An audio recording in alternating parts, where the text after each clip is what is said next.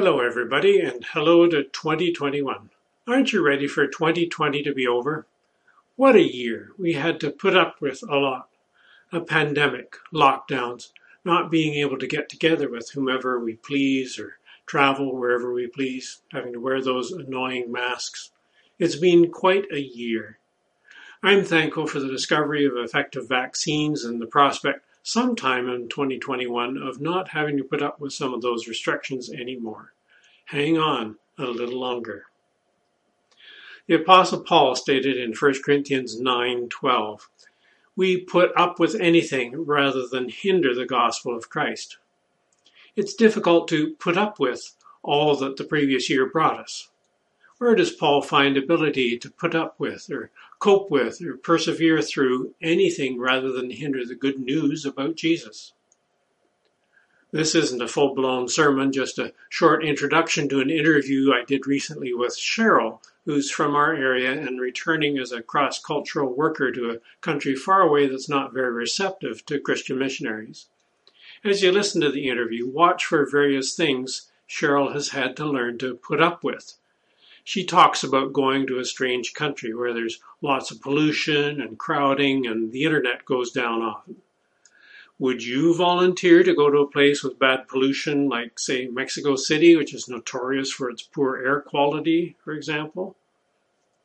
When I was a missionary with Christian Blind Mission in Congo Brazzaville, a hot, humid country on the equator, my Salvation Army boss there observed, isn't it interesting how many missionaries get called to go to Kenya? Kenya, although tropical, has higher elevation, so the temperatures are cooler and more bearable. Cheryl also mentions other difficulties. She suffered an abusive childhood due to an alcoholic father. That can be traumatic for children.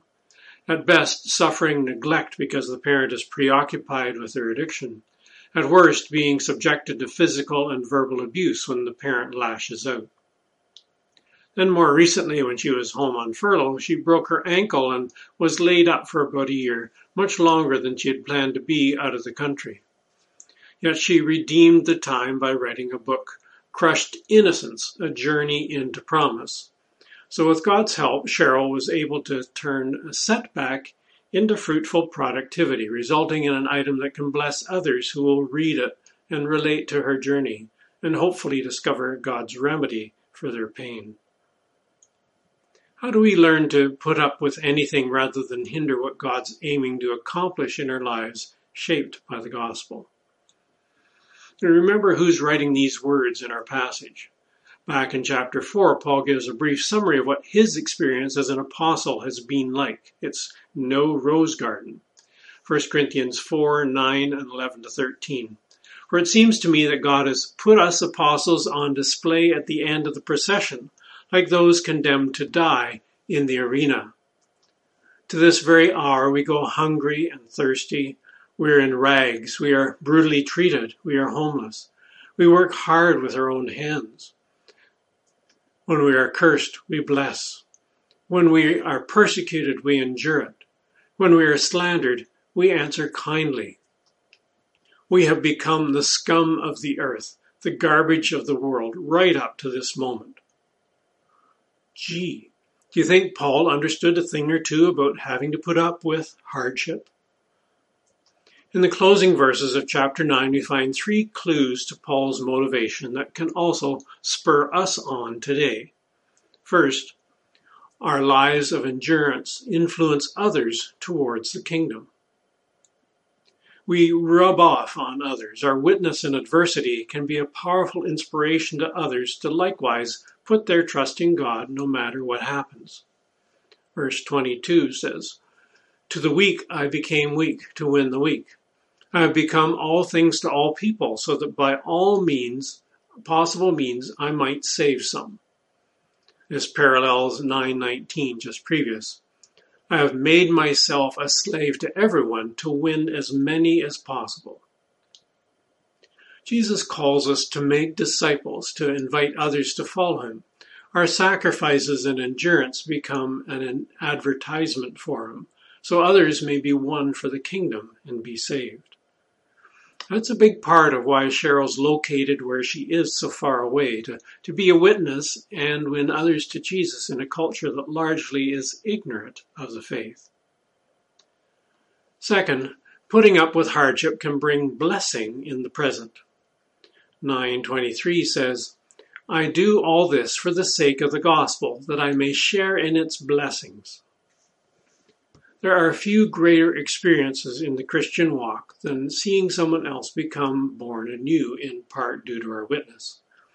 The apostles put up with so much suffering in their travels, but they also got to see churches started, believers' lives transformed. The burden can be a doorway to blessing.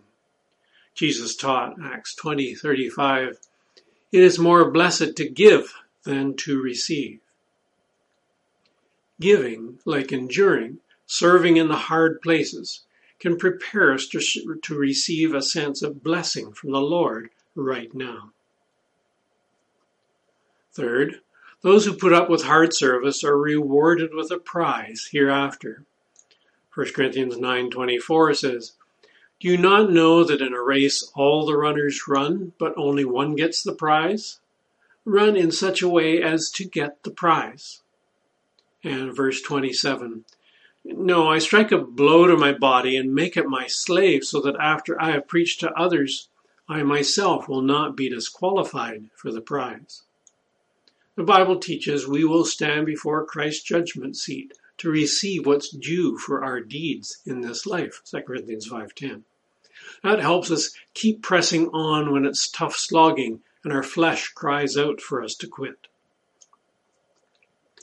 Here now is my 16 minute interview with Cheryl recorded back in early November.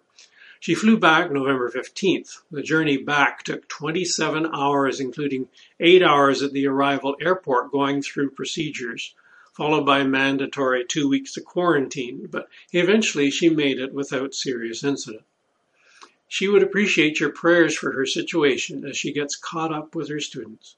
I hope you'll be as encouraged by her example as I was. Well, we're speaking today with Cheryl, who's a cross cultural worker in an Asian country. Good to have you with us, Cheryl. Thank you. Thank you. Thanks for giving me the opportunity to share with you today. And uh, to start off, uh, for those who don't know you, can you tell us a bit about yourself, uh, where you grew up? I guess that's the Lord's call both to Himself and to the work you do, and uh, how you serve in your location. Sure. Yes. Um, yeah, I grew up in Clinton, and um, that's where I did my elementary, high school, and uh, I made a salvation commitment when I was 10 years old, but it was actually 20 years later, at the age of 30, that I made a serious commitment to being a follower of Jesus. And um, when I, I, guess when I first read about the Great Commission, it really jumped off the page for me. The very first time I read it at the age of 30, I knew that, you know, God was calling me. So I began to pray then about where to go and um, how to serve Him. But it was over a period of probably four to five years of Him just working in my life, my heart, my character. Um, people passing books on to me, like Hudson Taylor's book and other M books, and uh, and uh, significant people just guiding me, giving me training, and then eventually, yes, came up. I, I had a roommate that was from, and so it was about a period of five years, and doing some short term uh, outreaches um, that was part of God guiding me to my country of service. Hmm. Well, thank you. That's good background for us. Um, has the focus of your work there shifted over the years, and, and what's a typical day for you look like? Yes. Okay. Yeah. So I've I've been in Asia since 1996, and uh, I've had various roles. Um, I've served as a team leader. I was the a language coordinator and coach for language culture programs. So that was for new workers that came in. I was part of helping them get set up in their language program, culture training. I've uh, also, of course, done English teaching. My background is I'm a qualified teacher, so I've done a lot of English teaching. And most recently, over the last 14 years, it's been a two roles um, teaching English and um, working with returnees. And returnees are the ones that um, have come overseas to Canada, North America, for example, and studied or worked, and then they come back to my country of service as new believers often. And so we uh, take them into our fellowship and train them, do Bible studies with them, and a lot of mentoring as well. Mm-hmm. Uh, what are some of the challenges serving there compared to living here in Canada? Yes, um, I would say one of the big challenges that's always there is technology and internet access. Um, we often have our internet interfered with or shut down, sometimes for days at a time. And um, and of course, we cannot, you know, access a lot of the sites that we would have here in Canada without a VPN. And and then our VPN sometimes doesn't work either. Um, so just the whole area of communication, not being able to, you know, communicate openly with people back in Canada. Um, and as far as ministry goes, uh, now there's more restrictions in my country of service, and these restrictions have been there and growing probably the last two, three years. And restrictions mean, like, you know, within the church and uh, with believers not being allowed to meet in large groups. So we've had to change how we do ministry, more one on one, small groups, very small groups, changing our meeting places and our meeting times so that we don't draw attention to ourselves. Um, as far as the living environment challenges, um, that's not so much a problem for me anymore because I've lived there for almost 25 years. So I'm used to things like pollution, dirt, noise, crowds. But yeah, yeah. Mm-hmm. Mm-hmm. Pandemic will probably make a little bit of difference too, going back into that setting. Yes, yes. Now I've been hearing from friends and colleagues that that are in the country right now that um, things are fairly back to normal probably more so back to normal there than in North America. Um, they seem to have, you know, gotten things under control. There's like a few outbreaks that have happened, like in different parts of the country, but a lot of that has been from imported cases, um, foreigners that have come back into the country. And um, so, yes, um, but um, definitely the pandemic um, has, you know, changed things, you know, for that country as well yeah. Uh, can you share with us some of the developments in people's lives that you find encouraging in your ministry? Sure. Um, yeah, and I think um, partly because like I have a lot of long-term relationships there now because I've been there for such a long time, t- over 20 years, and um, with my teaching, I've uh, I have a lot of students, former students um, and students that say accepted the Lord, you know, 5, 10, 15, 20 years ago, and that I still keep in touch with. So it's been really good, you know, in a twofold way, you know, to to be a part of seeing them come to the Lord, you know, um, bringing them to that awareness of who God is, and we we really do you know, talk to them about God first as the creator because evolution is such a big part of the education system there. I have found that just talking about Jesus right off the start is not as effective as, you know, helping them to understand that God, the creator first, and then the Son of God, Jesus. So, um, so it's been wonderful to see them come to that awareness and then become believers and you know often three five seven years is what i've noticed is it takes for many of them to really get established in their faith mm-hmm. and also a lot of my students that i taught especially in the first seven eight years are living in canada now. They immigrated here and are in ottawa toronto windsor bc saskatchewan and we still keep in touch. And it's great to see how they have they're serving. You know they're in churches where they're serving. And so that's always encouraging to to be able to watch the progression of someone coming to the lord and growing and and then moving into a place of serving in the church themselves yeah uh, the, the, ones that uh, you become believers uh, generally are they able to find a fellowship to plug into back in country once they leave being near you it's uh, so what happens with that? Yeah, that's a good question because we usually have a one year transition period. Like when they come back, uh, we have our own fellowship groups. So um, they stay in the fellowship group for a year where we do a lot of intensive training and Bible studies.